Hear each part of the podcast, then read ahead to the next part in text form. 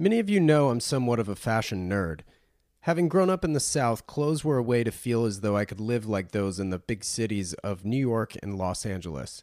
It serves as escapism for a lot of people, and I think today's guests would agree. Nick Roberts is the PR front behind some of the most celebrated brands in menswear, as well as a little company called Hodinkee, formerly the world's largest watch blog, but could very well be dubbed the world's best watch related lifestyle brand of today.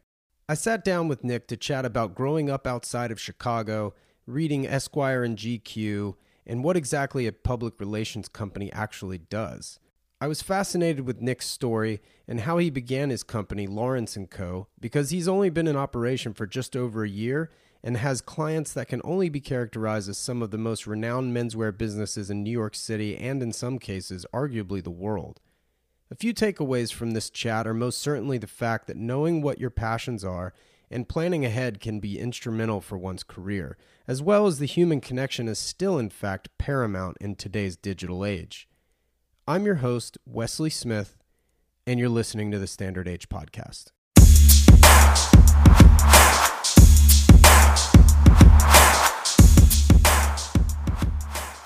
Nick, thank you so much for doing the podcast. Welcome to the show. Thank you. Thank you for having me. Honored to be here. Yeah, absolutely. Well, um, let's talk a little bit about your upbringing. Sure. Where'd you Uh, grow up? Grew up. I grew up in a town called McHenry, Illinois. Okay. It's about an hour and a half northwest of Chicago and sort of an hour and a half south uh, west of Milwaukee. So kind of all on the Illinois Wisconsin border. Um, you know, small town. It's a little bit bigger now, but you know, probably about fifteen thousand people now. But um, yeah, I mean, I go back quite often just because my family's still there.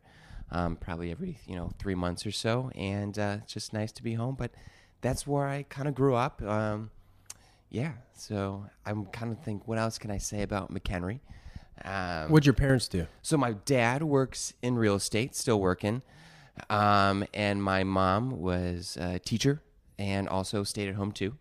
So she raised us. I'm the third of four, so I have one brother and two sisters, and they're all back in Illinois now, and I'm the odd guy out who's still on the East Coast. And my The- mother's the lone wolf? the lone wolf, and my mother's always like, "When are you moving back to Illinois?" And I always say, "When they have an industry that can support my life." So, um, so we're not quite sure when that would happen, but so I think I'm going to be on the East Coast for a little bit while longer. Sure. Well, look, what were the things that you were doing as a kid? Like, what were you into? Oh, I mean, growing up, big sports guy. Uh, I mean, that basketball. I mean, growing up in Chicago in the '90s, you had the Bulls, obviously.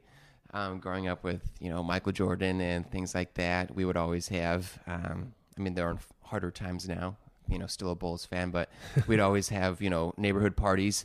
Uh, where we'd have everyone over and we'd put the TV out or like on the screen in porch and get a cardboard cutout of Michael and do all that sort of stuff. So basketball, um, actually basketball played a big part of my life. I was a pretty serious basketball player growing up, even though I'm not that tall.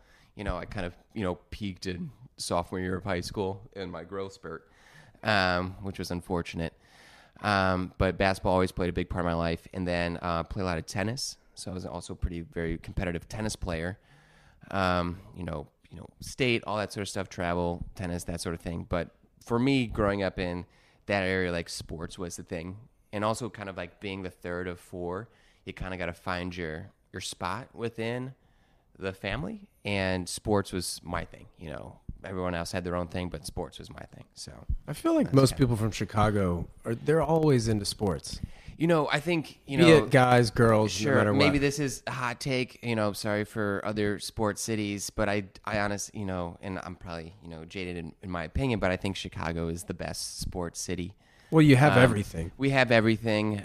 There's just such passion about it, and also just like such cultural icons of sports come from Chicago. And I mean, like also like think there's a whole Saturday Night Live skit just like based on you know like the '85 Bears. The Bears, you know? yeah. So it's kind of like sports in Chicago have just sort of like transcended to become a cultural thing in itself. So Sure.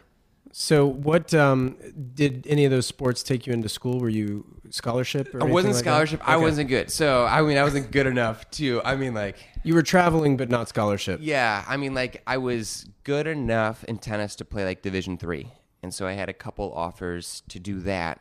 However, for me, um, I didn't want to go. Growing up, I grew up in a small town, um, but I always sort of had big city aspirations. I just knew I was a city person, even though I had never really been to a city very often. I mean, Chicago was close, but I didn't go there too often.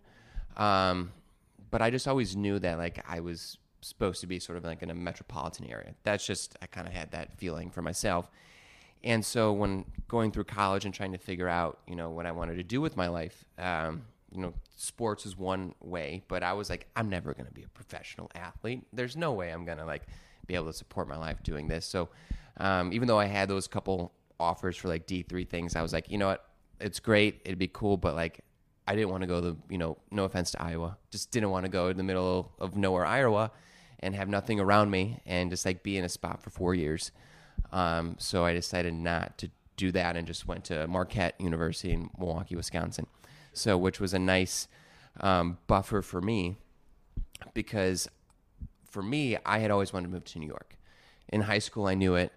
Um, basically, funny enough, is kind of this could maybe transition to the whole career thing we can get into. But funny enough, I uh, was always interested in fashion.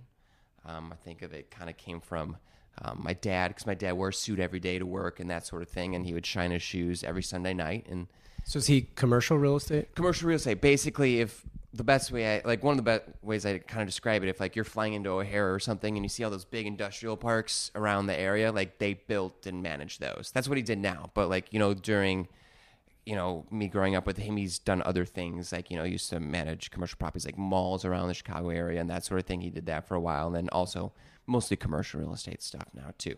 Nice. Um, but uh, kind of going back to that thing, I just always knew I was to move to New York. I wanted to be involved in fashion. But um, I didn't know how to do that because I'm from a small town. I had no idea. I'm like, I would get Esquire and GQ and I would see those, you know, fashion spreads and get inspired, but I never knew that that could be a job or something like that. Um, and then, funny enough, uh, Project Run- Project Runway came on, and um, I was like, "Oh my God, there's a school you can like learn about fashion." And um, and this was junior year of high school, and Now you're talking about Parsons? yeah, exactly. So when um, I am like, oh my god, like they did that. There's a thing out there, and I kind of changed courses, and I was like, oh my god, like I can potentially go to school and do this. So you know, when I bring it up to my parents, they're like, well, maybe you shouldn't do that quite yet. One is because like you've been to New York once in your life for a family vacation. That doesn't really count as living Right. uh, there. Two, uh, you know, it's far away. It's a big city. Like you don't have any support network there. Um, and three, like maybe it would be better if you went to someplace a bit closer because I was still a bit of a homebody, even though I, you know, I still had these big city aspirations. And they said, well, maybe you should find something a bit closer. So I ended up uh, at Marquette. And what happened was, is like, okay, so I thought to myself, what would probably be the best way for me to get to Parsons or FIT? Either or, I was still trying to figure out that Sure. Yep. and how and for me it's like i wanted to be involved in uh, fashion specifically menswear because i just had that passion you know dad growing up i actually had to wear a uniform basically every day of my life until college because i went to catholic school growing up. And so we had to wear shirt and ties that sort of thing. So i've just sort of always been in it. Um, maybe that's why maybe there's some you know psychoanalytic reasons why i chose this but we won't get into that. Um, and um, and so yeah, so I'm like, how do I get to New York? And I thought, well, you know, for tailoring, you know, who, what do I respect, and what brands do I know of that, you know, really embody the tailoring? And though there's English tailoring, right? You know, but I was much more drawn to Italian, and there's, as I learned as I got more into it, there's different subsets of, you know, Italian tailoring. So I was like, well, what I'll do then is I'll do I'll major in international business and I'll minor in Italian because I thought that could be a good thing to have in your back pocket because if I want to work in tailoring and I'm a fan of Italian tailoring, it might be good to understand the language. Yeah, that's a lot of foresight. That's great. So, um, and my mom's family's Italian, but we're a couple of generations in, so we don't really, not too many people speak it. And eventually, like sometimes my Italian relatives would come over. So I like, a little bit phrases, and phrases and things like that, but nothing like well versed or well practiced or anything like that. Um, so that's what I majored in, um, and I thought you know that was the path forward. But then I realized I was actually terrible. I'm terrible at languages. uh, I took, I mean, I in Spanish. I took Spanish in high school and had a terrible teacher. Um, just barely got by um, with that. And um, luckily for me, uh, I was when I was taking Italian, I was so bad at it. Just like I was just not good. But luckily for me, my teacher, she was Italian, but she was also um, she was also loved fashion. So basically, uh, I got through that class is because I could basically talk to her about famous like Italian fashion I was designers. gonna say you're like talking about like Yeah. the soft shoulder of a jacket. yeah, Like- or even just like designer, you know, even talking about like you know Versace or Armani and, and that sort of stuff, and and I could get away with not being a great student, like technically learning the language or anything, because I can engage with her in a in a way that wasn't so academic, and so I think maybe I had a little bit, you know, she was a little bit more sympathetic to me. It might not sound great, but I mean, I, I think I ended up with a B minus, a very generous uh, B minus. Uh, but then I realized like I'm not to do international business because I had to do this for like two more years, and I was like, I just this is not to be for me because you had to have a language for international business, obviously, because like you know English doesn't count, you know. And so okay, I'm like, all right, so what? This isn't to work. I need to pivot. And so I was just talking to my guidance counselor, right? You know, they're there for a reason to help you. And I said, look, this is my goal. This is what I want to do. I don't think international business is going to be able to do it just because, like, literally, like, I won't be able to pass. Um, and I'll be stuck here and it won't be great. And she goes, well, did you ever think about doing communications? And I was like, no, I didn't really think about that. And I was like, so let me, she's like, well, let's look into it. So we do a little research. And I also call up Parsons, you know, like what kind of like people come into this program, right? This fashion marketing program, like what's their background? And they're like, well, it's usually like people who have like a professional career already that want to change, or a lot of them are in advertising, a lot of them are in public relations, that sort of thing. They have a communications background. So I was like, oh, well, like this all kind of lines up. So if I need to get to New York, I'll switch a little bit and kind of go into the communi- communication school. So um, I switched schools, went into communications, and um, basically it was kind of like that was I found my I kind of found my calling there. Um, I had some really great professors who really nurtured me and um, gave me like a lot of faith and you know invested in me, and they were always like, you know what, Nick, you're good with people. Um, you're you know you like to tell stories, which is important in PR. Um, you're a decent writer. You know, you have to be able to write and have, be able, have to be able to write effectively. And she's like, and people, and she's like, also, you're just, you know, like I said ago, but you're just very good people person, and that'll take you a long way. So I switched over, and um, I my um, I majored in communication studies, which funny, I'll I can laugh about it. It's basically the major you get when you don't know what you want to do with your life. uh, and I and I don't want to like be disparaging about it because what I learned there in that program um, has been instrumental to the success that I have now, which is, you know, that was I graduated in 2010, so nine years ago. Um, but that was sort of like the best I could do at the time because I couldn't get into the PR program, the specific PR pro- program. So I finished uh, with a communications uh, studies major of, and then a minor in public relations. And then I also thought it might be a good idea. Um, I don't know why, but maybe it was more of an outlet for me that I would do a fine arts minor. Uh, I didn't finish that because I had to stay like an extra semester, and my whole goal was to get out to get to New York. Um, so I was like, I'll just not finish that. So um, So what were you doing? I mean, I was Was it like painting or photography? painting. Or? It was a whole bunch of stuff: drawing, painting, uh, some photography work.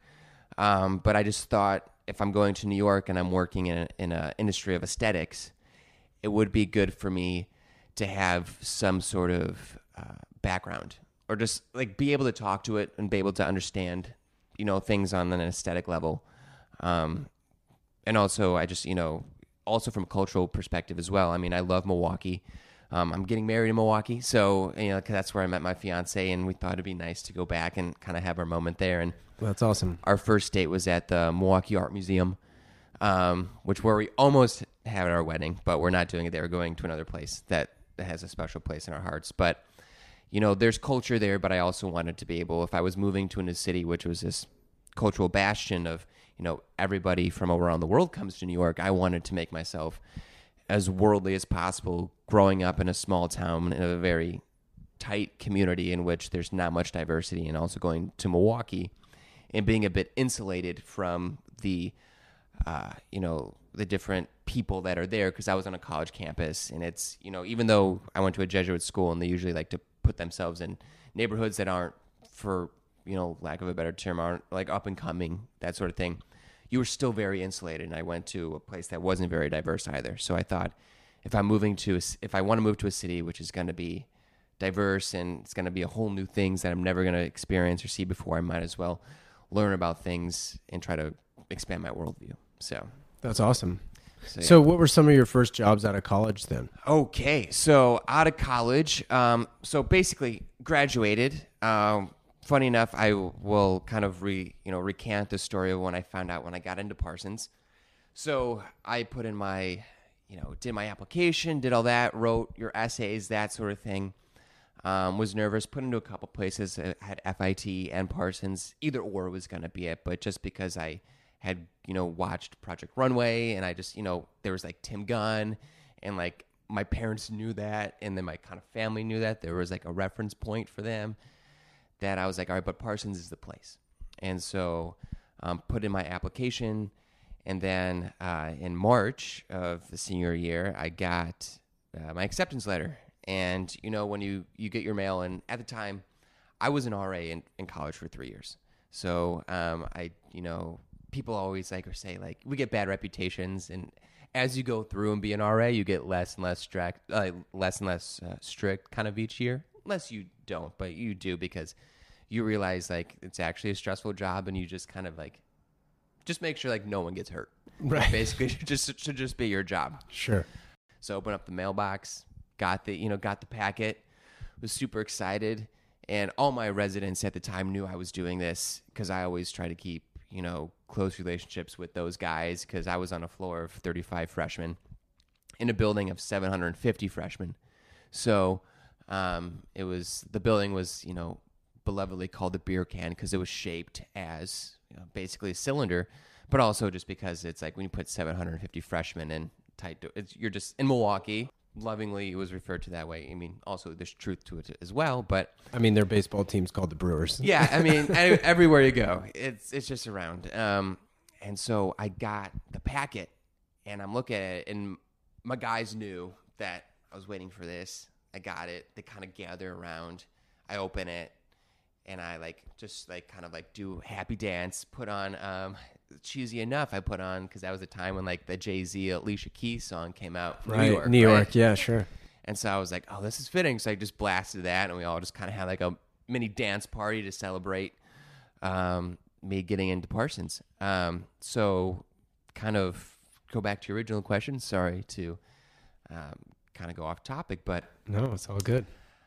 so after I graduated, um, I had I moved to New York. So I worked in Milwaukee for three months. I worked in the Res Life doing conferences because during the summer they shut down the dorms. But a big part of business is having conferences come to the university in Milwaukee, and having university housing is a very effective and you know nice way to make some money for the university during the summer.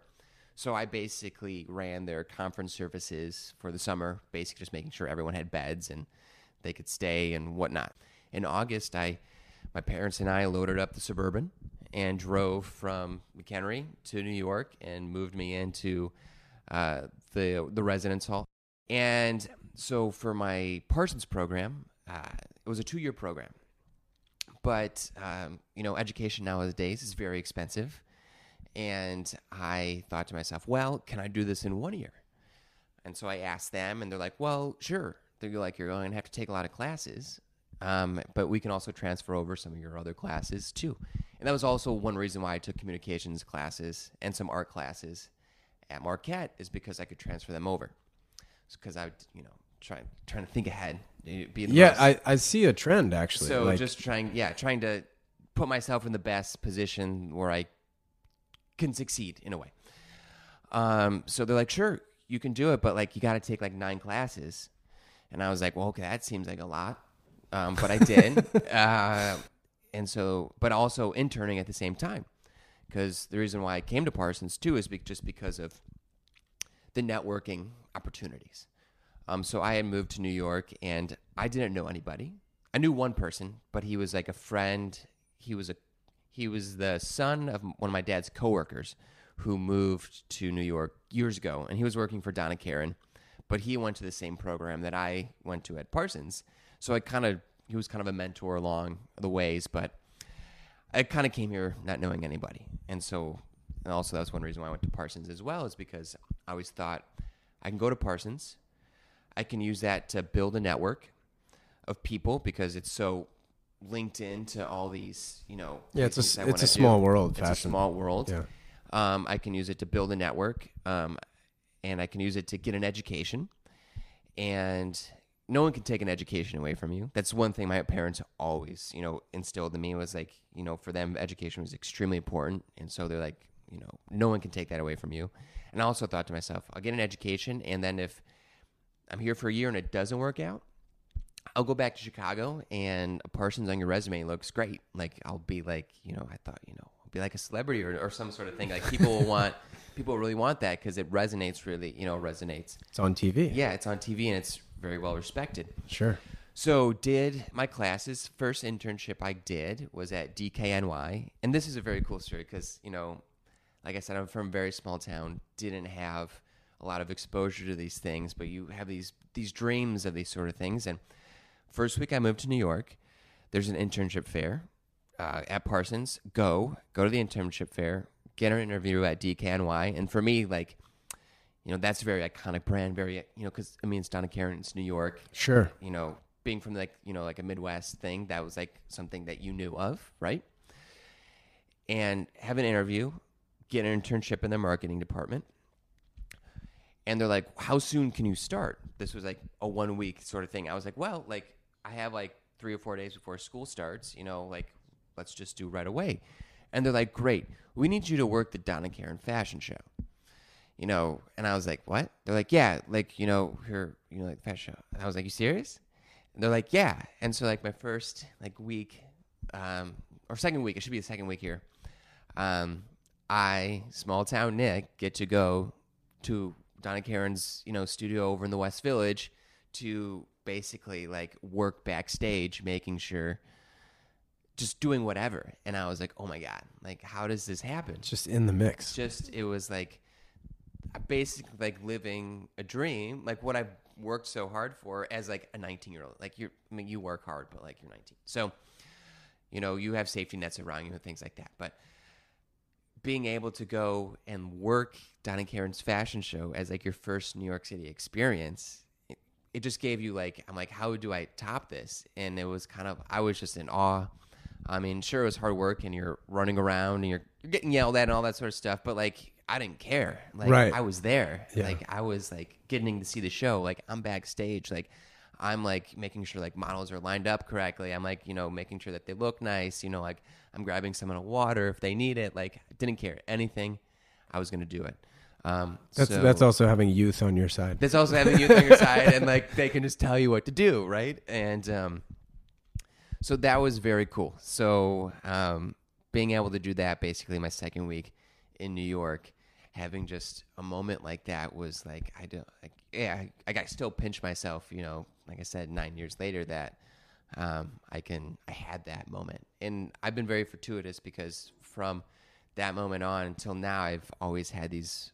I've been very fortunate to have moments of like where I still like feel like I get to pinch myself because like I'm in this I get to do this very cool thing, and not many people get to have the opportunity to do it.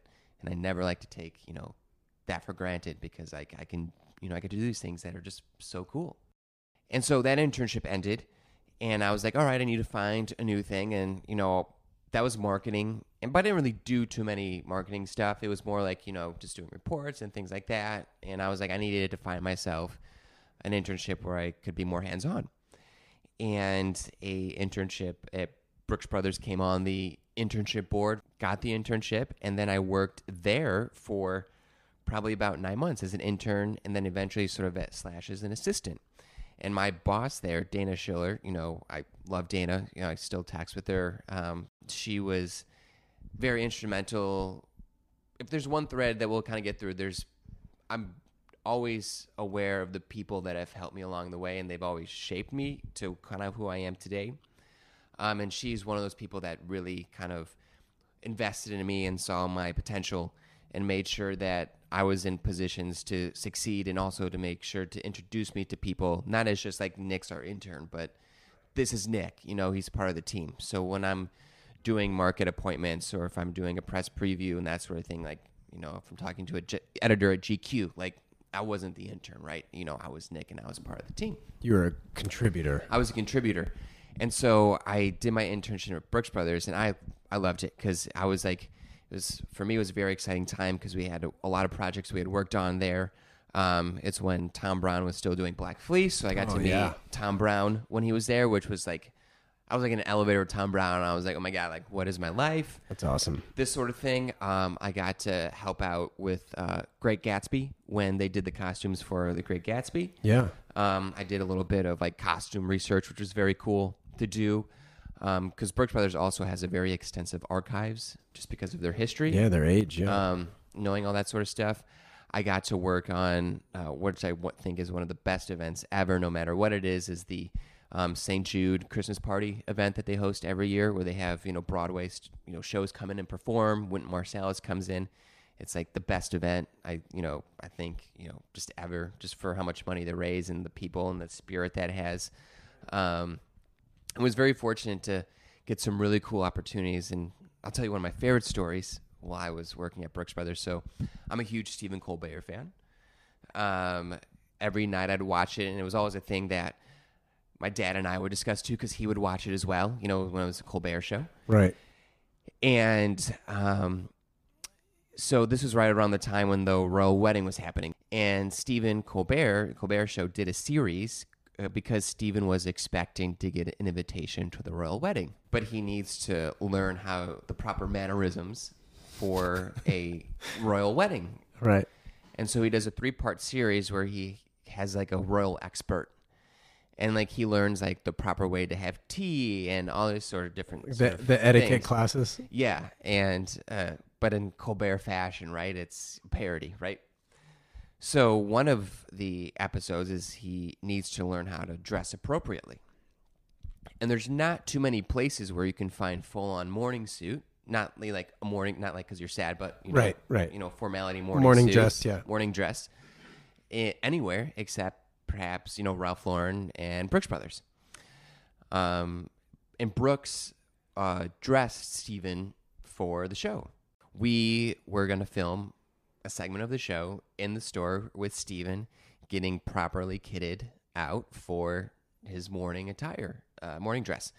And so I got, I was there that day doing like, being like kind of like not running the show, but like because they had their producer, but like I was like the guy, the PR guy there because there's always someone who has to be around, sort of thing. For me, it was a huge moment because I was a huge Colbert fan, Sure. and like being there, like on the first floor uh, with Stephen and and having him go through the whole hilariousness of the situation. Um, and like being upstairs, like getting him tailored and him like just like walking around like the fifth floor, like in a tuxedo shirt and like his boxers and like playing pool and being able to do that like was just like one of the coolest things that uh yeah i'll never forget that. So like after it happened i just called my dad. I was like you never guess what i did. And He was in his boxers. yeah and it was just like you know it was funny. And it was just like a moment where i was like those was like one of the moments. I was like a 22 year old being like like damn like i was just here hanging with stephen colbert. So at brooks brothers i was open to like a lot of those really cool opportunities to do those sort of things you know, because they, uh, you know, we did like a whole Mad Men collection. So having like Janie Bryant come by and like do a whole event like that, because I was a huge Mad Men, am still a huge Mad Men fan. Um, that was another just sort of seminal thing that sort of got me into fashion as well, because the clothing and that's very impactful. Absolutely. Um, So those were internships, right? those were internships. So were you you were still in school? I was still in school. so then what was your first job out of school? So my first job out of school is I got it through working at Brooks Brothers. Was is they have um, they, at the time they had a PR agency called HWPR, and so Paul Lerner is another one of those people that have had a very impactful. He's just a, such a professional. I have such respect for what he does. Paul was looking for somebody for a new assistant.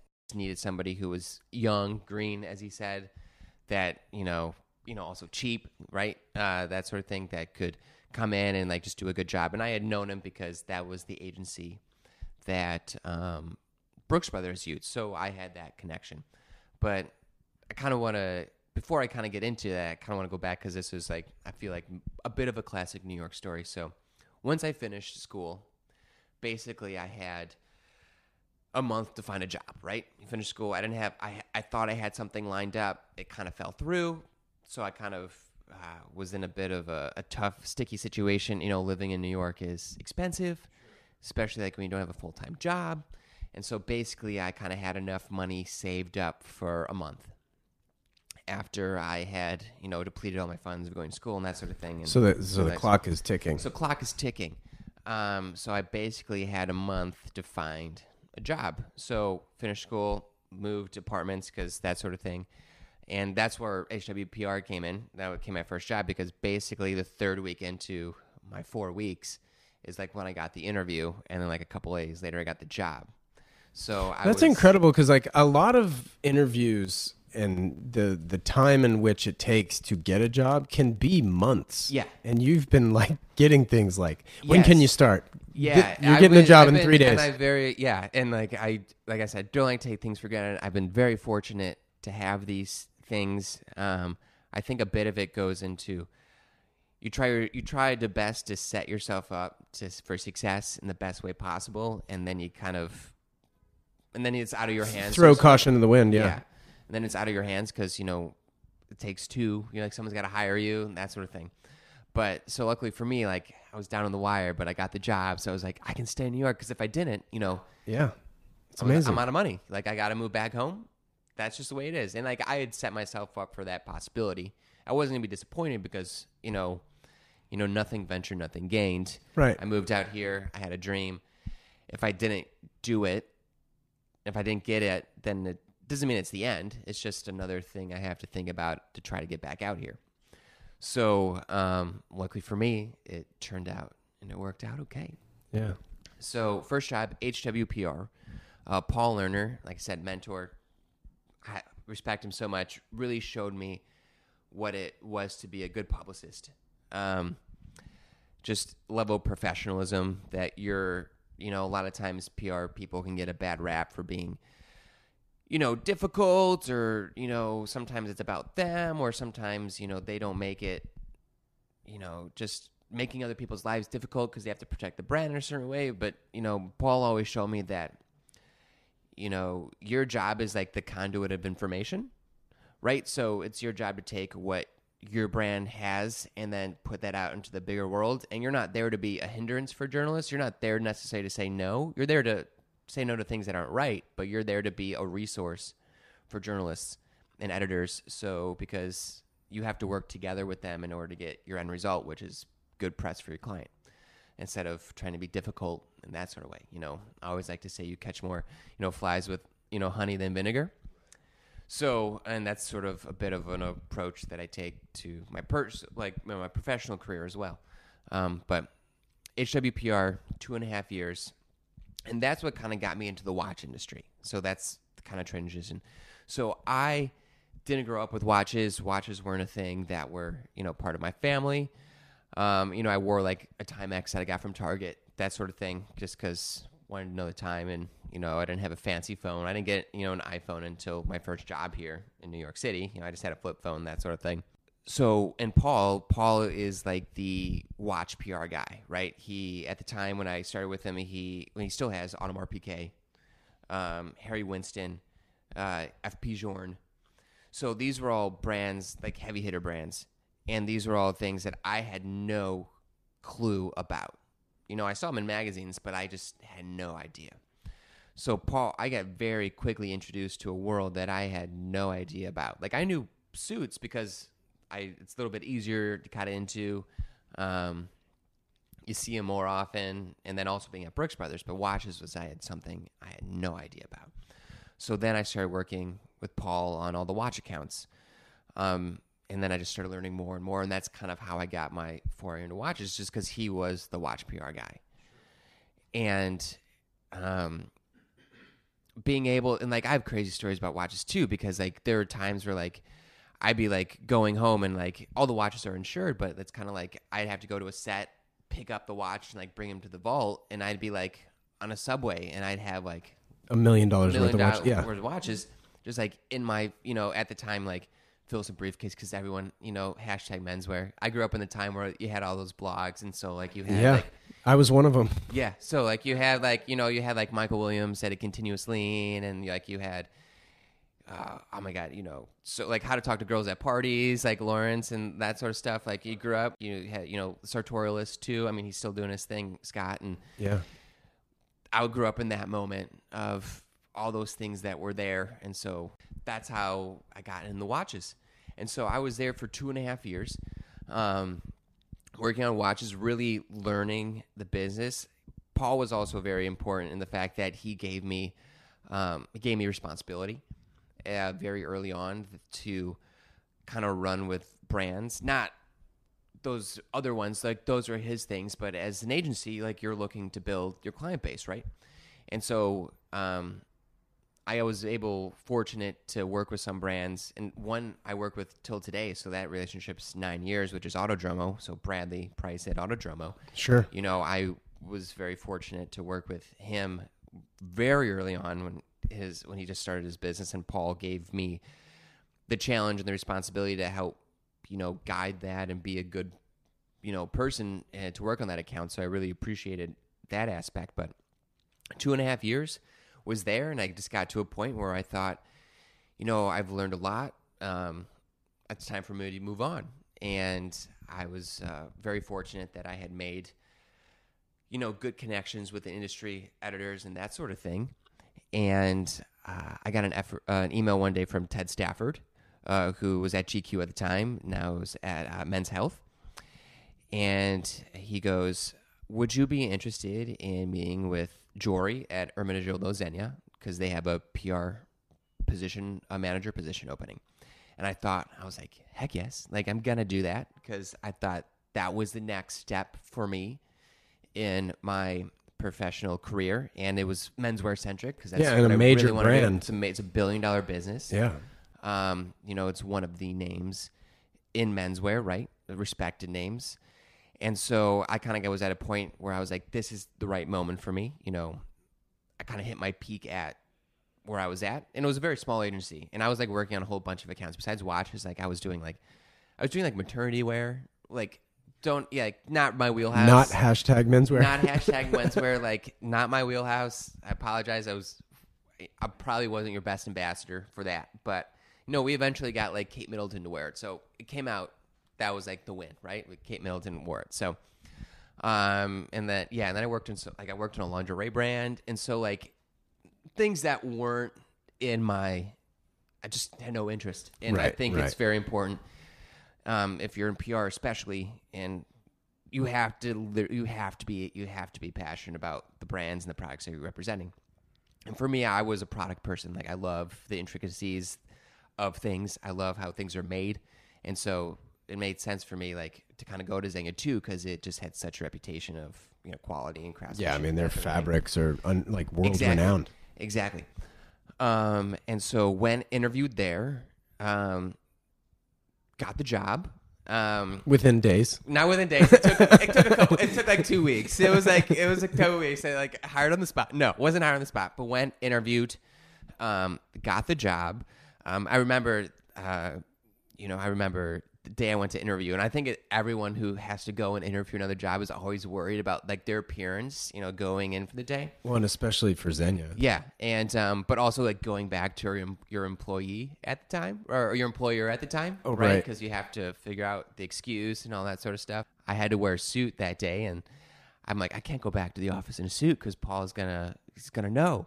So there's a hotel right by the office, so I was like, I'll just use the the bathroom there to change clothes. I go change because I'm and I'm but I'm so nervous and so so frazzled. You know, I thought I get out of the stall and I go to wash my hands and there's like a lady right next to me. She's like, I think you're in the wrong bathroom.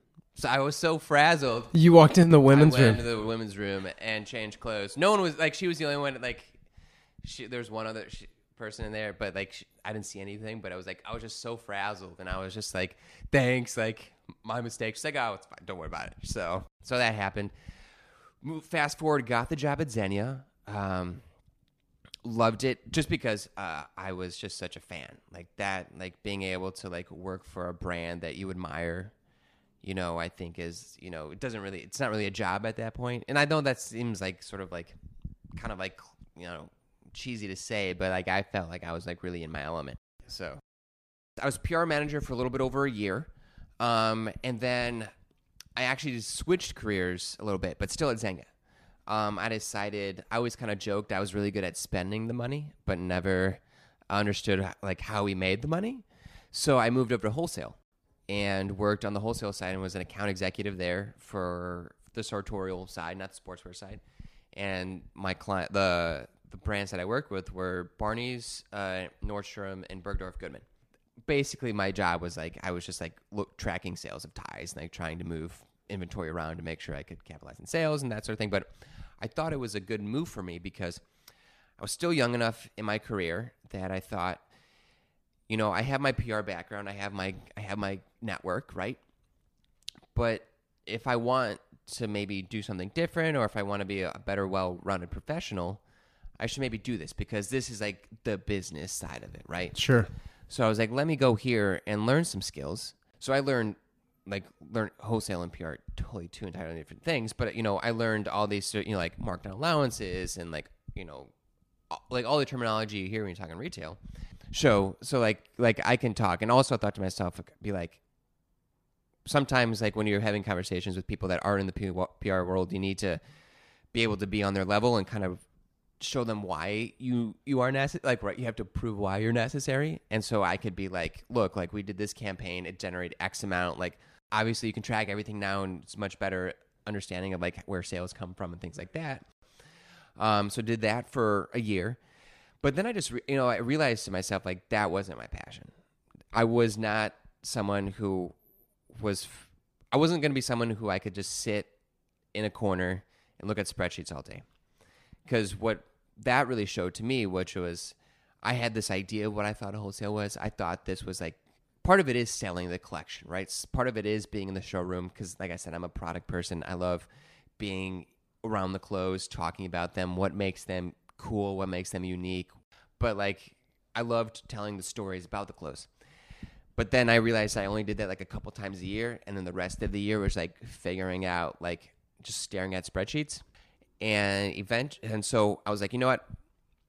I'm just gonna reach out to some people um, reach out to some editors that sort of thing and just kind of tell them get update my resume and just kind of tell them that you know i'm looking to get back into public relations. And if they you know like it's a no rush thing. I'll email some agencies that i know of um, i'll email some of my editor friends and just to have it on their radar. And luckily for me uh, some couple things popped up. I have a couple interviews, right, at some agencies. And for me, it was kind of like it's always easier to get a job when you have a job. So there's not really like, I don't really have any pressure. So Sure. I wasn't like in a huge rush to leave it, right? Because I was in a comfortable position. You know, being in New York, I was making good money, that sort of thing. I was still with the brand that I really respected and loved, but it was just more of like a personal thing. It's just like this isn't this I know is not what I wanted to do. So just sitting at my desk one day, I get an email, and I get an email from uh, Michael Williams from Continuous Lean. Paul Williams has his own agency. He's like, "Hey Nick, hope you're doing well. Um, I hear you're looking to make a switch. Would you want to have a conversation? I was like, sure. And kind of going back to that hashtag menswear thing, um, like Michael is like, like is the guy. Like for me, at least, like when I was, I mean, like reason why, like, I mean, it sounds like reason why I bought like Filson, reason why like I knew about Red Wing, like reason why like I knew about these things was because like I read it continuously, you know, in college, and like that gave me like reference points for things to like understand about whether it was like taste or whether it was product or was there a thing that like it gave me a path to kind of go down in order to refine my own likes and things like that. Went in, had the interview, and went great. Got a email from them being from Michael being like, "We'd love to have you on board. Would you accept job offer?" And I said, "Yeah, absolutely." Uh, so left Zegna, moved over to Paul and Williams. So working with Michael, working down here in Soho, and I'm ecstatic because like I'm back into PR, and it's also the client roster is kind of more, you know, it's in my wheelhouse, right? It's that menswear stuff. It's like what I'm passionate about. We had some big clients there, like Levi's and Patagonia and that sort of stuff. And I, you know, for me, I was more working on kind of like everybody else who weren't those two, right? Because we had a big team and they required a lot, but you have also other clients too and things like that. And my, I think kind of like my specialty or like what I was really passionate about was like, you know, working with brands and trying to like help build them, right? So, so people can understand because I think a lot of times PR is misunderstood by people.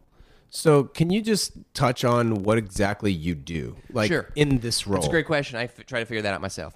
Uh, it's an ever evolving role. So, I mean, at its core, like public relations is like the representation of a company to like the external public, right? At its core, that's like if you look up the definition of it, that's kind of what it is. And there's like different facets that make up that sort of bubble idea of what public relations is. And over the past couple of years or several years, like that idea has changed, right? Because we have Instagram. I mean, that changed a lot of stuff. Just other ways of reaching people. Just other ways of reaching people. So, social media, exactly. So, basically, kind of like the best way I describe my job is is like I kind of take the cool stuff that you're doing, I connect that cool stuff to editors who I know who will have an interest in this. And so and since I've been working with a lot of these people for a while, I have a better understanding or I have a good understanding of what they would like. And I work with the journalist and my brand to create or produce a story in which it highlights the brand in a positive light. So basically, taking an idea, finding an editor, working with them on a story, having them publish it, and that publish and that story is then educates a greater audience. It's kind of like the stepping stone of how that works. I mean, it's different now because brands a lot of times have their own communications channels. That's kind of like the old way of doing it, right? Calling somebody up, sending a press release, getting it printed. Nowadays, brands have their own ways of communicating with their, you know, with their demographics, with their customers, with people who aren't their customers. Um, so PR has to evolve with that and try to find its place because it's not just calling up people anymore. But I do think there is a place for being a person who is a good resource for telling stories. And that's kind of how I try to see myself as, a person who's a good resource for journalists who want to tell cool stories. So cool. that's kind of my view on PR. I mean, there's other things that go into it, like you know, there's event planning, there's social media, there's What's really cool is is the relationship aspect, right? Like you Yeah. have to have a relationship with the brand, but you're also needing these relationships with the editors. Yes. And it's not just about throwing parties. Like a lot of people think No, no, PR no. is just, oh yeah, all you do is party every weekend. Sure, there are parties. Um, I Sure. mean, I, I mean, personally, I prefer you know, they're fun, but I would kind of like just rather go home at the end of the day and like hang out and watch some TV and that sort of thing because you've already worked a full day and then you got to go, you know, work even even later. But um, that's part of it, and like that goes in the mix, right? That goes into the mix of trying to generate energy, publicity, right, to create greater awareness around the brand that you're working with. Absolutely. So then you're with Williams. so I'm with Paul and Williams two and a half years. Um, you know, I learned a lot. Michael was very important to me in the fact that he gave like he gave me license, right? There's a lot of times bosses who like micromanage or like you you know, you don't learn things. But Michael, for me, was like, Nick, you're an adult. You're good at your job. Like, just do it. Like, just do it. Like, you need to have the confidence in yourself to be able to know that you're making the right decision on these things. That's got to make you feel like a million bucks. Um, so he was very important. The fact that he was just like, you know what, Nick, like you're you're good at your job. You're a professional. I wouldn't have hired you if you weren't good. So just like like just do your damn job, and like you're gonna be fine, and have confidence in the fact that you're good at it. Was there for two and a half years. Got to work on. That's where I kind of came into my own and was able to work on the brands that I was like really passionate about. Like I said, because I'm a product guy first I like sort of things. So that's when I started working with, you know, Drake's. And that's when I started working with Ring Jacket. And that started when I started working with The Armory, uh, you know, brands of that nature. Um, that's when I started working with Rowing Blazers. Um, it was all under Michael. Yeah, it was all when I was working with Michael. Are you a watch collector but having trouble finding something cool and unique? I mean, the last thing you really want is what everyone else has, right? Well, this is where my friend and former Standard H podcast guest Tim Jackson comes in. He and his wife Jana own Passion Fine Jewelry in Solana Beach, California, where you'll find an incredible assortment of independent watches waiting for you in their shop and online. And if you're getting engaged, have an anniversary coming up, or simply have another reason to buy jewelry, they have you covered. Passion Fine Jewelry also employs a goldsmith on staff for any custom desires, so you're able to go that route if you so choose. Visit Passion Fine Jewelry when you find yourself in Southern California, but they're also open 24 hours a day at passionfinejewelry.com. You can also find a wealth of information through Tim's blog, independentinTime.com, where he covers anything independent watchmaking related, uh, among a plethora of other information. So check that out as well. I've really enjoyed creating these podcasts on behalf of Standard H and sharing each of these personal stories with all of you. We each have goals, and it's the entrepreneurial spirit that inspired me to start the company. You can further support the brand and the podcast by visiting standard-h.com to pick up your choice of merchandise, and as always, thank you for listening. Lastly, if you have a moment, please rate and review the show. It makes a tremendous difference in keeping these things going. And now back to my conversation with Nick. So this is kind of the second time where you've like talked about working with people that you now work with under your own label. Yes. So are there just not any sort of things known as a non-compete clause? Like okay. how do, how does that happen? How do you take clients that you bring on Sure. and then remove them from said business? Sure. I always had this idea in my mind that I wanted to do my own thing. But then I kind of thought and looked back to myself and I was like, you're not doing that. Like you weren't necessarily progressing and how you want personally and professionally how to do. And I always had this dream to have my own agency. And I remember the first time that, you know, when I interviewed with Michael uh, for my job, he goes, Well, what do you want to do with your life? Like, what do you see yourself doing? And I said, Well, there's two things. I said, One is uh, have my own agency, and the other is become president of the United States. And I said, I think one of them is actually easier now than the other. Sorry, political comment. Um, and also, constitutionally, I'm not 35, so I can't run. So I was like, well, then I guess I'll have to start my own agency. So um, I had an opportunity um, presented to me that I just couldn't pass up. So my relationship with Hodinkee has been a long one. So I've known them eight years, nine years, nine years, um, just because of my thing in the business. And one of my great friends, Stephen Pulvirent, um, the first time we met, and I know this is going to sound like a ridiculous story, is but I showed him two $1 million grande complications from Audemars Piguet. And I was like, we're like 23 years old, 22, and we're like, what the heck is this, right? So, um, and I just always had this long history with them. And so, kind of when I was thinking about what I want my business to be, I kind of thought that like Hodinkee would be a good partner to start this with because I had such a long history with them. And you've seen them grow. And I've seen them grow. And I've kind of been in it from a distance, but like I still had this connection to the people in the business because I was friends with them, right? Sure. So opportunity presents itself. I come into Hodinkee. I sort of pit, I pit, I literally pitched them the idea of my agency, um, and they're like, "Great, we'll be your first client." That's awesome. And um, at that moment, I quit my job and um, you know started the business. And so that was last November. Um, and then I officially launched Lawrence and Company, which is my one man agency. It looks bigger because of the internet, but um, How did you come up with the name? Why Lawrence? so so Lawrence is my middle name. I figured. Um, a lot of PR agencies are named after their founders, but I wanted like a low key way to do that. Right. So like if you don't know me really well, you don't know my middle name's Lawrence. Um, so that was just kind of like a little way around. Number two, it was my grandfather's name, so it's a bit of uh, you know honoring him. And three, I just thought it sounded kind of fancy. Like it sounds nice. It sounds like you know Lawrence. Oh, they like must have nice stuff. So I kind of thought like It's one of those old names that like still stands the test of time. Sure, but yeah. it's a, like a traditional. It sounds like menswear. Yeah, that yeah, exactly. So it kind of like it kind of ticked those three boxes. Like I wanted something with my name, but didn't want to be so obvious. I wanted something to kind of you know to honor my grandfather. Um, and then just when I just thought wanted something that sounded like nice. Yeah, So like sure. it wouldn't have been like If you know, named it. Larry, like yeah, I mean like Larry and Co. I mean that's kind of fun, but like I just it doesn't have the same ring to it. You know, I work with all these you know luxury products, so I kind of had a. If I build my you know like on my website, I want the brands that I work with to be proud and be a partner of a brand that you know they think will be successful and represents them in a right way and Sure. a lot of that has to do with the the name and the image that you project out to the world so So what are some of those brands? so I work with Hodinkee, uh, Drake's, uh, Ring Jacket, The Armory, uh, Autodromo Watches, and Stoffa. So all very menswear. I get that. That's my wheelhouse. I understand.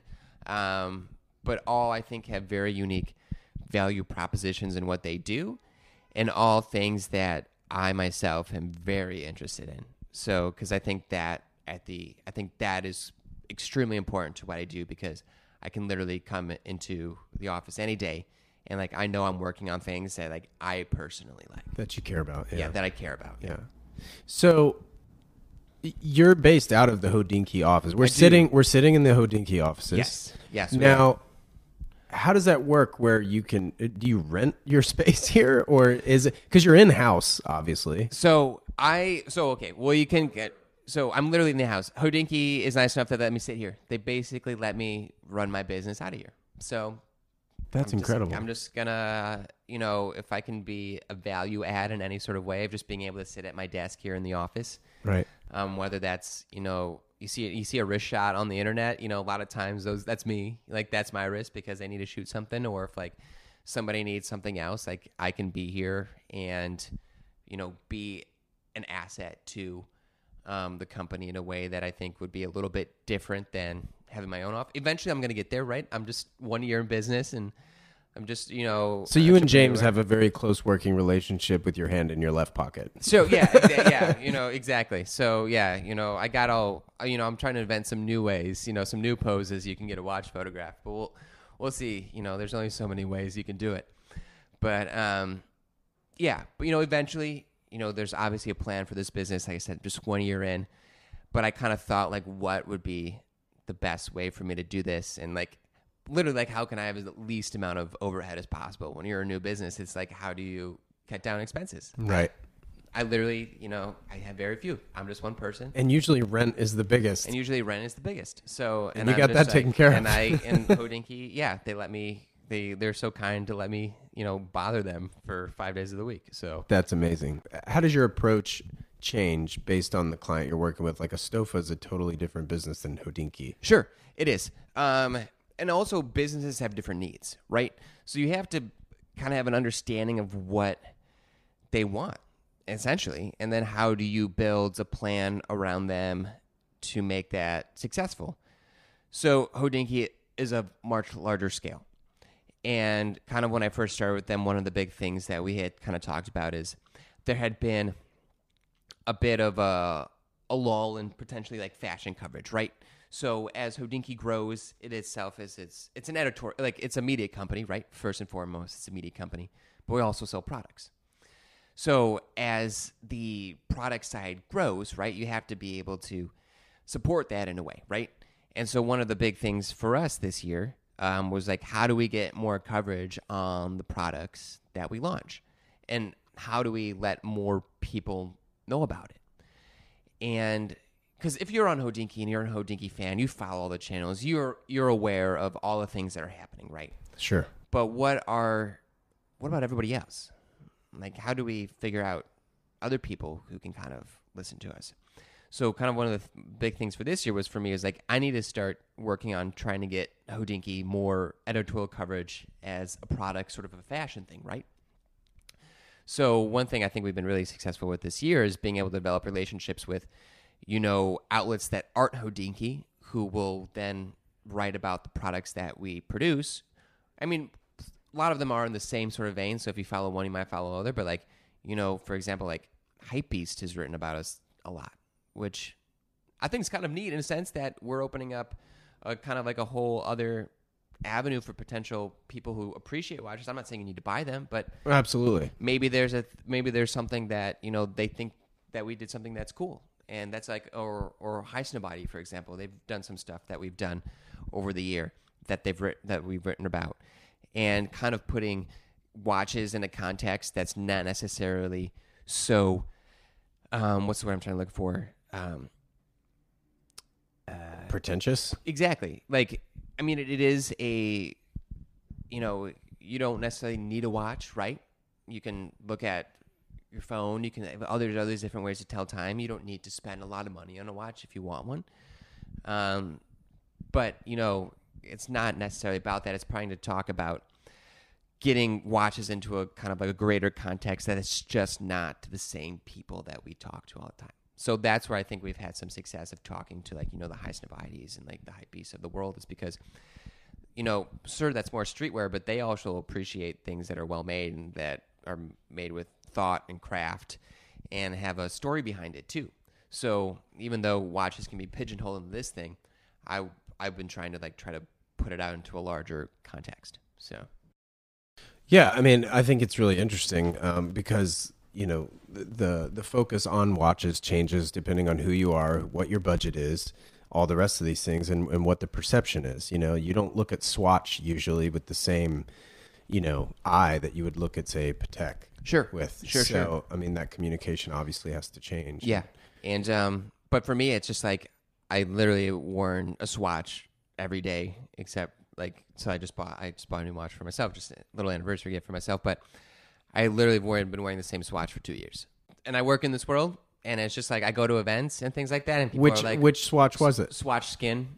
Okay. Yeah, the mesh bracelet, silver dial. It's So very not similar the one- System 51. No, no. I I bought this before I even you know was in this my job here with Hodinkee. I wore that every single day, and it'd always be cool. I could go to an event and people would be like, "Oh, what are you wearing?" And like they'd be like flexing, like whatever, and I'd be like, "I got my Swatch," and I'd be like, "I'm totally cool with it." So How do you think social media plays? I mean, you touched on it a little bit. Like, how do you think that plays a role for you? I mean, it, I mean that's got to be a major component, so or is it not? in my day to day acti- like activities, it's not a huge component. Oh, okay. and I'll tell you why. It's more of a huge component in terms of the brand side, right? Creating that narrative, that message, and I'll work on that stuff too. But for when I'm doing external things to like talking to the editors of the world, the social media aspect doesn't really play too much into that. Okay. So um, I think eventually what Lawrence and company will become, it will that'll become a more important part of the business. You'll have like a social media person. There'll be yeah, there'll be yeah as the plan sort of develops and the company grows. Um, you know, I'm planning on building out other avenues of just because I think you have to be able to add value always because it's just such a competitive landscape and the landscape's always changing. You have to be able to offer your clients just more than what you just say you can do. Um, because it's just it's a you know it's tough it's tough place right now in terms of how media evolves, how consumers are evolving, how people are buying things. So I'm always a big proponent of you know you can't just do one thing. You can, you could be really good at, but like you have to always have another thing that you can add and bring to the table for your clients. So- Yeah. Well, I would say, by the way, congratulations on the one year anniversary. Oh, thank month. you. Thanks. Yeah, so yeah. you went from zero clients, more or less, to what seven now? Yeah. seven, eight, something so, like that. Yeah. So yeah, no, I've been very lucky. Um, to kind of touch on, uh, you had asked me that original question about the non-compete, and you know, I can kind of touch on that a little bit. So when I left, uh, Paul and Williams, I I brought Autodromo with me because Bradley and I had known each other for you know eight years, and that made sense. Um, and then I had Hodinkee, which is an external client, and then I also brought on another brand called Aimé Leon Dore. Um, beautiful store. If you're around, check it out on Mulberry Street. Really cool stuff. Um, so what I wanted to do was, is I wanted to launch something that was kind of my own. I didn't want it to look like I took people, like I poached them and like pulled them away. Right. Um, so when I launched Lawrence Company, I started with three brands. Two I had very personal relationships with just because of my history with them, and then one which was an external thing that I went out and got right. Um, I can't say I got it personally because I met I know someone who worked there. Everything is all about who you know, right? So Sure. they started with me, so I started with the three, and then my whole my whole thought process around this was is like those clients that I had been working with at Paul and Williams, and who didn't who weren't with me at the time when I launched. I said, well, let me do this. I'm not gonna go and like try to poach them, right? The way that I'm gonna do my business is that I'm going to I'm going to do a good job for the clients that I have, and then if those clients are happy with where they're at currently, then like I'm all for that. Like if you if you want to stay there and you are getting what you want, like like you know it's, it's capitalism, it's competition, it's the free market. That's the way it is. But if you don't th- or if you want to change, like you know where to find me. Like you have my email. Um, and that's the way I kind of went about it, which I thought was um, the right. I thought it was the right way. I try, you know, I'm I'm not a confrontational person. I try to be as nice as I can. When I left, I tried to do it in the way that I thought was the best way that I could.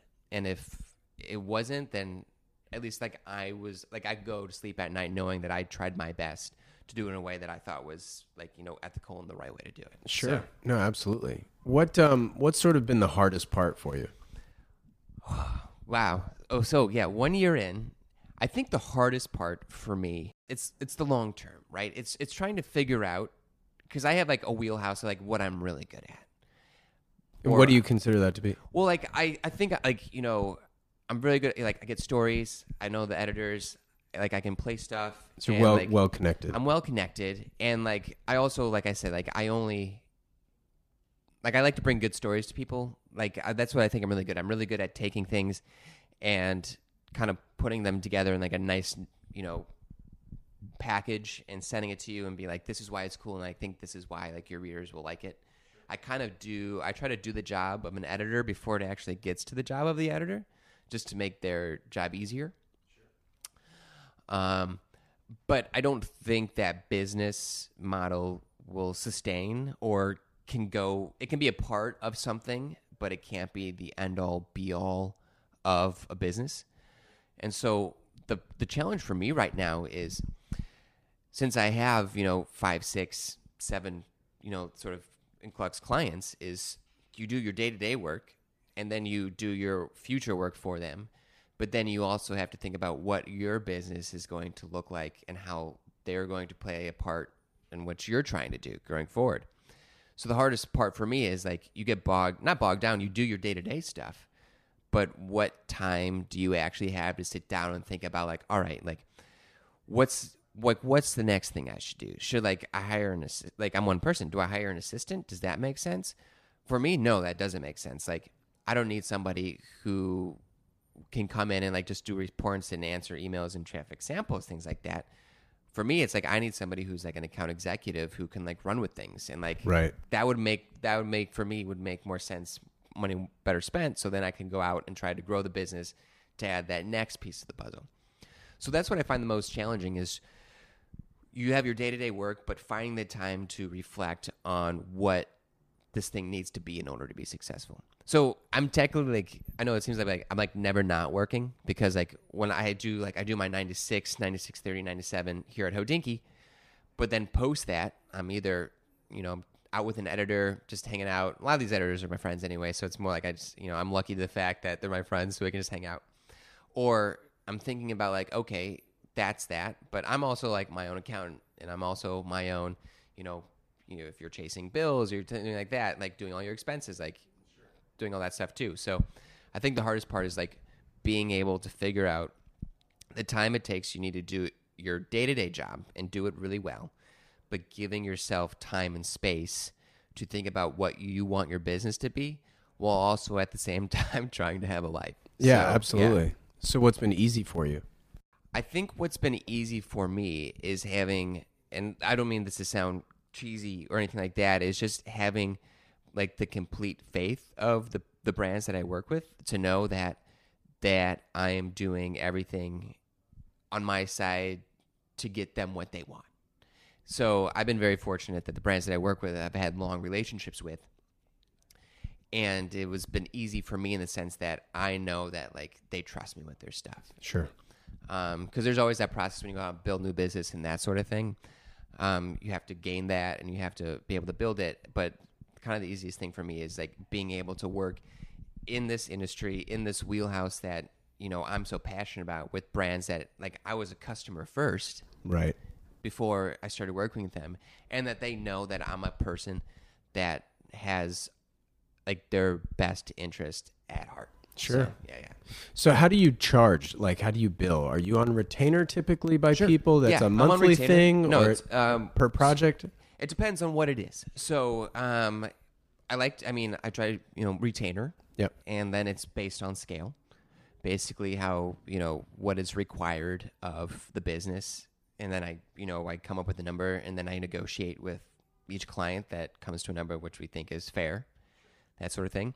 I'll also do some projects. You know, whatever. You know, I've done a couple projects. You know, whether it be like three months sort of thing um, whether that's like a store opening or doing like a small brand launch. Like I'll do that too, and then like I'll kind of build that out, per- turning on the fee of Yeah. what the scale that needs to be.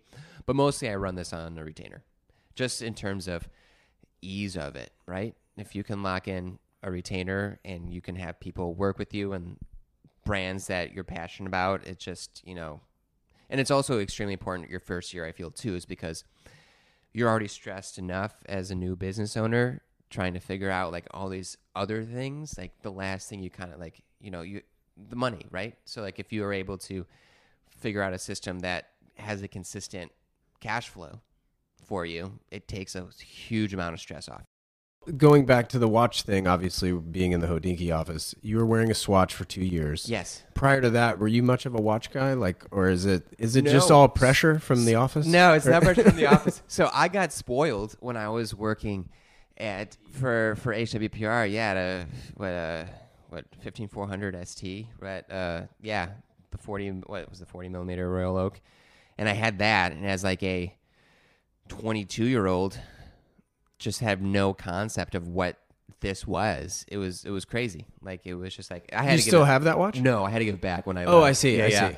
They, it was a loaner, so I was like, "Hey guys, I do your PR. I'm at these events. I should be wearing your watch." And like, yeah, no, I had a lawyer. I thought it was a valid thing, but it was like crazy, like just being on the subway and you're that young and you have like no idea, and like you're like, "God, this thing's so heavy." you're like, it's because it's a heavy watch, and you're like, "Oh my god," like, and it's just there, and you're Yeah. like, "I can't believe I'm doing this." And like you go home and like I was living in like with three other people in an apartment, and you're like, you have like your box, and you make sure you put it away, and like no one's gonna steal anything, but like you're so Right. particular with it, Sure.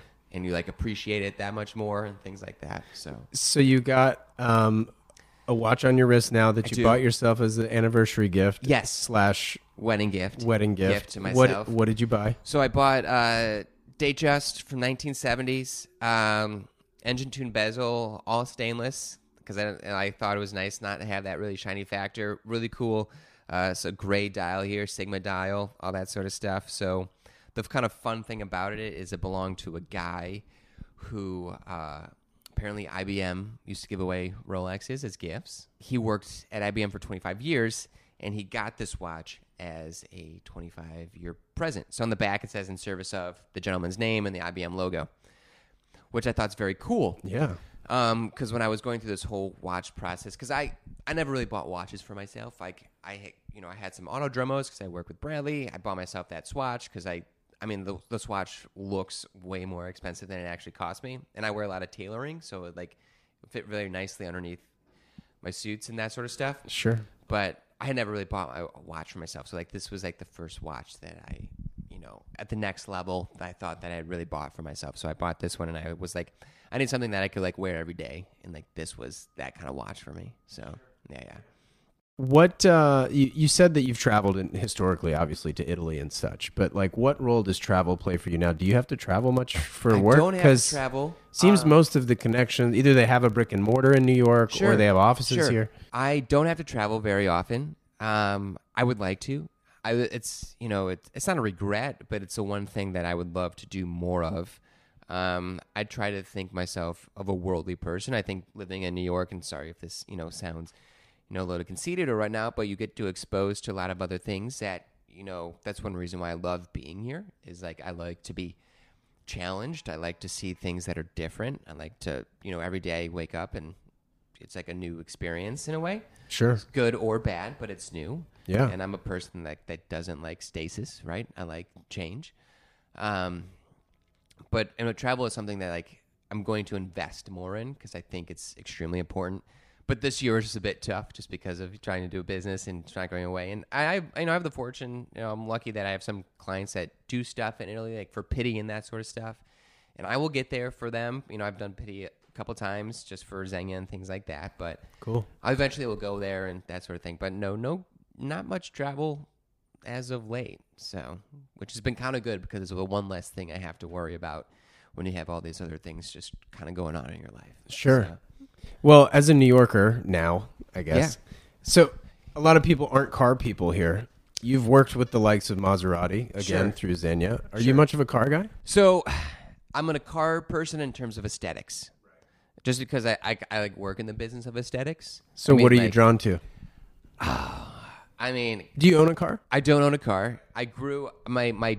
We didn't have car like cars. We didn't have fancy cars growing up. You know, my dad drove like an hour and a half every day to work, so like he needed stuff that was dependable. I mean, we had a Buick Century that we drove to two hundred twenty-seven thousand miles. Oh my god. uh, that was my high school car. Um, we had a Chrysler 300M Pro Am Edition, which was like I loved that car. I had like the 17-inch chrome wheels. It came with like two-tone seats. Ah, beautiful car. Sweet. Um, that got I had that in college, which was like pretty luxe. Um, because I also worked in Res Life and we got like a parking pass, so I got like the nice garage. Oh, it was pretty great having like a car in college, right? That's awesome. Um, that got passed down to my sister, who. Sorry, Claire, but you didn't take very good care of it. Um, it really hurts me to this day, and this is like a long time ago. No car here in the city. yeah, it's Um, tough. Does it make sense for me right now or my lifestyle. I go to the Hudson Valley quite often, which I think a car might make a little bit sense. I mean, I take the train, which is so easy, but I like to get something that like, you know, if my fiance and I were just like Saturday morning, we're just like, you just want to go for a drive and like let's just go do it, then we would do that. But So you rent a car? Uh no, I mean we'll Oh. rent a car when we go for like some when we go like two little vacations up there. I see. but it's usually just like a Chevy, like Impala or whatever, or something like that. That's not too expensive or whatnot. So- What do you guys do up there? well, I mean, I love it because it you get out of the city, right? I mean, they started a whole painting school just based because how beautiful it is, like you know the Hudson Valley, you know, you know painting. Um, I mean, at heart, I'm really like a 67 year old retiree who wish who wish he worked for like the National Park Services and gave tours of historical homes. Um, it's very specific, but it's true. That can happen. Yeah, I'm gonna say maybe one day uh, when I turn 67. I think I got, I got some years to go. Um, but we'll go up there to visit a lot of historical homes. I go up there because I'm a history buff, and I particularly love uh, 18th century American history. And there's like no better place to be technically than like here on the East Coast and also the Hudson Valley because there's so much history there. Oh sure. Also, there's a ridiculously good beer scene happening in the Hudson Valley. Um, lots of really good beers. Um, so I'm a big beer fan. Um, What's so- your go-to? Do you give me a couple So, so Hudson some? Valley Brewery is delicious. That's in uh, that's in Beacon. It's like drinking beer juice. It's it's ridiculous. It's so good. Um, Suarez is an also fantastic brewery. Industrial Arts is also awesome uh, up there as well. Um, New York has a pretty good beer scene as well. It's people coming here. Like there's, um, Well, there's Brooklyn Brewery. And, um, yeah, um, I'm sorry, industrial. Yeah, industrial arts up there. Their other half is awesome. Threes Brewing in Gowanus. Um, also, you know those like Folksbier and you know in Carroll Gardens. There's and there's Grimm over in East Williamsburg. So there's yeah, I'm a beer guy. So like having all these things around is like been really good the past couple years. yeah, absolutely. Well, I'm obviously based in San Diego, which is like world renowned for IPA. Yes. Yeah, yeah. Thanks to Stone and, Yeah, and Ballast exactly. Point and all these guys. What what style of beer are you into? So I mean, technically, it's like New England IPAs. Okay, sure. There's this stuff that's very juicy. It's like uh, kind of uh, very hoppy, very juicy. Um, I'm very lucky here that there's a fair amount of guys in the Hodinkee office that are also big beer drinkers as well. sure. Um, so there's actually a great beer bar. I'm not going to give the name away from our offices because I don't want people to hit it up. it's Right. Their spot, but they have like a really good selection. Like New England IPAs are really good. Um, did sours for a while, but then I feel like they just kind of blew out my taste buds. So I'm kind of Yeah. like trying to slow that down a little bit. So that's kind of my stuff. Basically, anything that like tastes like beer, that's beer, I guess. Yeah. It's just stuff that's easy and fun and kind of delicious to drink. And there's a whole bunch of great stuff now that's just, um, that's fun. I feel like, you know, beer is getting the wine treatment in a sense that people Yeah. understand that there's all these varieties now and you can Nuance. have fun with, and there's nuance Yeah. and you can have fun with this sort of stuff. Yeah, So, for sure. Well, you recently ate at Carbone, I see. I did. Yes. How was that? Excellent. Um, I have yet to try it. So It's on the list. It's on the list. Okay, so I've know I've known Mario for a little while because when I was at Zegna, um, Shauna Brook, who was the VP of marketing, still a VP of marketing PR there, was friends with him, and we were doing an event, and so I would always do the celeb dressing sort of stuff in my capacity as a PR manager, and so I go to the store and he meets me there, and I know who he is, and obviously there's doesn't I am. Just a PR guy, and he meet and we start talking. And he's like, I'm like, all right, so what do you want to wear for your event? Yeah. And he's like, oh, I want to wear what you're wearing, like my outfit. I was like, oh, like you sure? Like there's something, you know, we have all this other stuff because I was just, I was wearing a blue blazer, blue shirt, navy knit tie, and you know, gray wool trousers, just very simple. You know, and that sort of thing. He's like, no, like that exact same look. And I was like, all right, cool, man. So that's how I met him because I started dressing him for so Zegna events and that sort of stuff. And then for, um, and we just developed a good rapport, a good relationship. Um, and then uh, while I was working there, I went to dinner there. Uh, I took uh, now my, my fiance there for our five year anniversary. Went there, got the whole. It's such it's a it's just an amazing experience. Um, got the whole thing and um, you know, was so just taken back. Like the next day, like I brought like a tie to our waiter, and then like our, you know, the wine, you know, sommelier. I brought like a bottle of cologne and all that sort of stuff. And I wrote Mario a letter. I was like, "You're successful enough. I don't need to give you anything." So, um, That's awesome. and then yeah, and I just went back for uh, the fiance's thirtieth birthday, and she's she's been literally talking about it for like five years. Um, and so I was like, you know, this is the time to go back. And so um, there were, you know, three months ago, I emailed them and just being like, can I get a reservation? And they're like, sure. So um, I don't, I'm not the one who like a week before, don't do that. I'm not that Right, guy. Yeah, right, yeah. right. I knew this was going to be a thing. Yeah. Um, so I was like, just emailed and they're like, yeah, of course. Yeah, I can, no problem. So That's awesome. was fortunate enough and had a great dinner. She loved it. So she had a good birthday. So That's fantastic. yeah. What um so just kind of lastly wrapping things up. Sure. What advice would you give somebody who might want to start their own PR agency and or just dip their toe in PR? Sure. Um, couple things. If you want to start your own agency, um, I think what you like in order to be successful right off the bat or to build towards success, I think you have to have you have to be able to have some things in your back pocket, right? You can't just like go out and you can go out and just start something and then like work for business, right? But I don't necessarily think that's like sort of sustainable. I think what you kind of have to do is you have to have like an idea and you have to work on it for a while and you have to really develop a relationship with people around you who will then invest in you, whether that's money or time or that sort of thing, and you take their advice and then when the opportunity presents itself, then it goes out. Sure. I think you have to you know, I think it. You don't have to do it this way. You can do whatever way you want, right? This is the way I did it, and I've only been doing it for a year. Who knows where I'll be a year from now? But at least I got through a year, and in all intents and purposes, I feel like it's been a success. Um, but the way that I kind of looked at it was like, I knew I had something, and I didn't make that jump until like I knew, like I, like I knew I could sustain it. Right. Like I, I wasn't, I wasn't interested in like going out and finding an investor. I wasn't interested in like looking for equity. I wasn't interested in that. I was interested in trying to build something that was going to be mine. So I didn't have to give anything up. Um, and then being able to have those clients there who would be partners. You got to find people who will want to be partners and invest in you. And I think I've been able to do that. And that's just because I've been in this for a while. Right. And I've built these relationships and, you know, they value them as much as I value them. So if you want to get into PR, I think you have, and it's this old, everyone's going to say it, but I'll say it too. You do, you are right. You had mentioned earlier there's perception that it's all fun and games and that sort of like stuff. Yeah. No, it's not.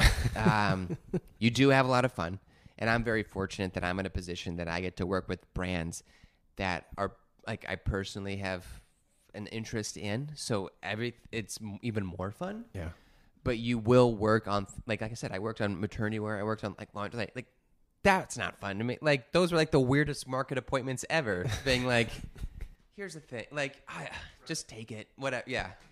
Just sh- hopefully you put it in the magazine, right? There was like no passion behind because it just like wasn't my thing. Yeah. Um, I think you got to be able to. I think one is uh, never think that the job's too small. I think people, and, and that's not like, oh, we have to go get coffee for something like that. Right. Never think that like you might think for a minute that that job might or that task or might be irrelevant, but there's always a lesson in that thing. So don't forsake that. You know, pay attention.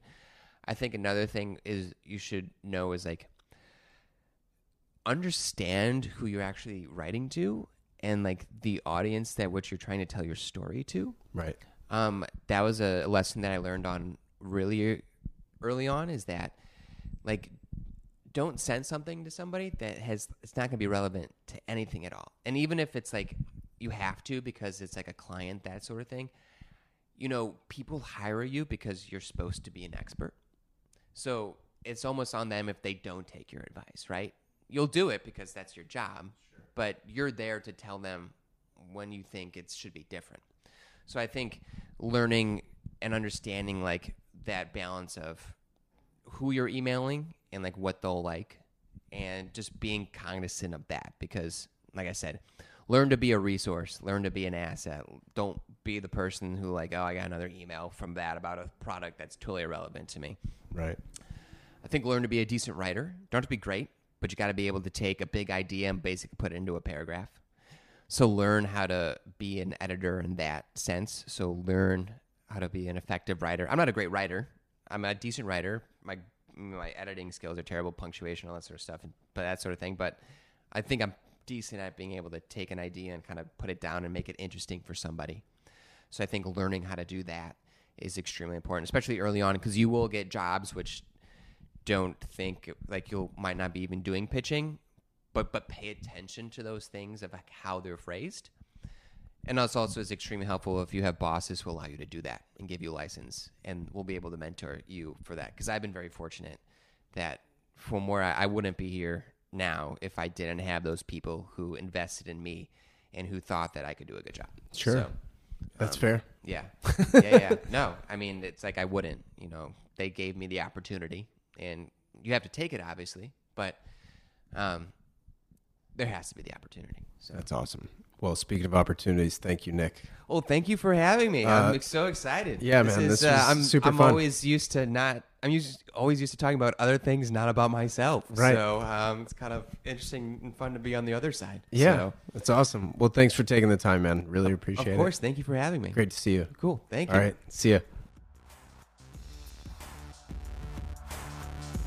I'd like to thank Nick one more time for the conversation. Really enjoyed hearing his story and how he's come so far in such a short amount of time. Also, a big thanks to Clear Audio for providing the headphones for the podcast. And big shout out to Jensen Reed and Super Beautiful for providing the theme music. Thanks so much, everyone. See you next week.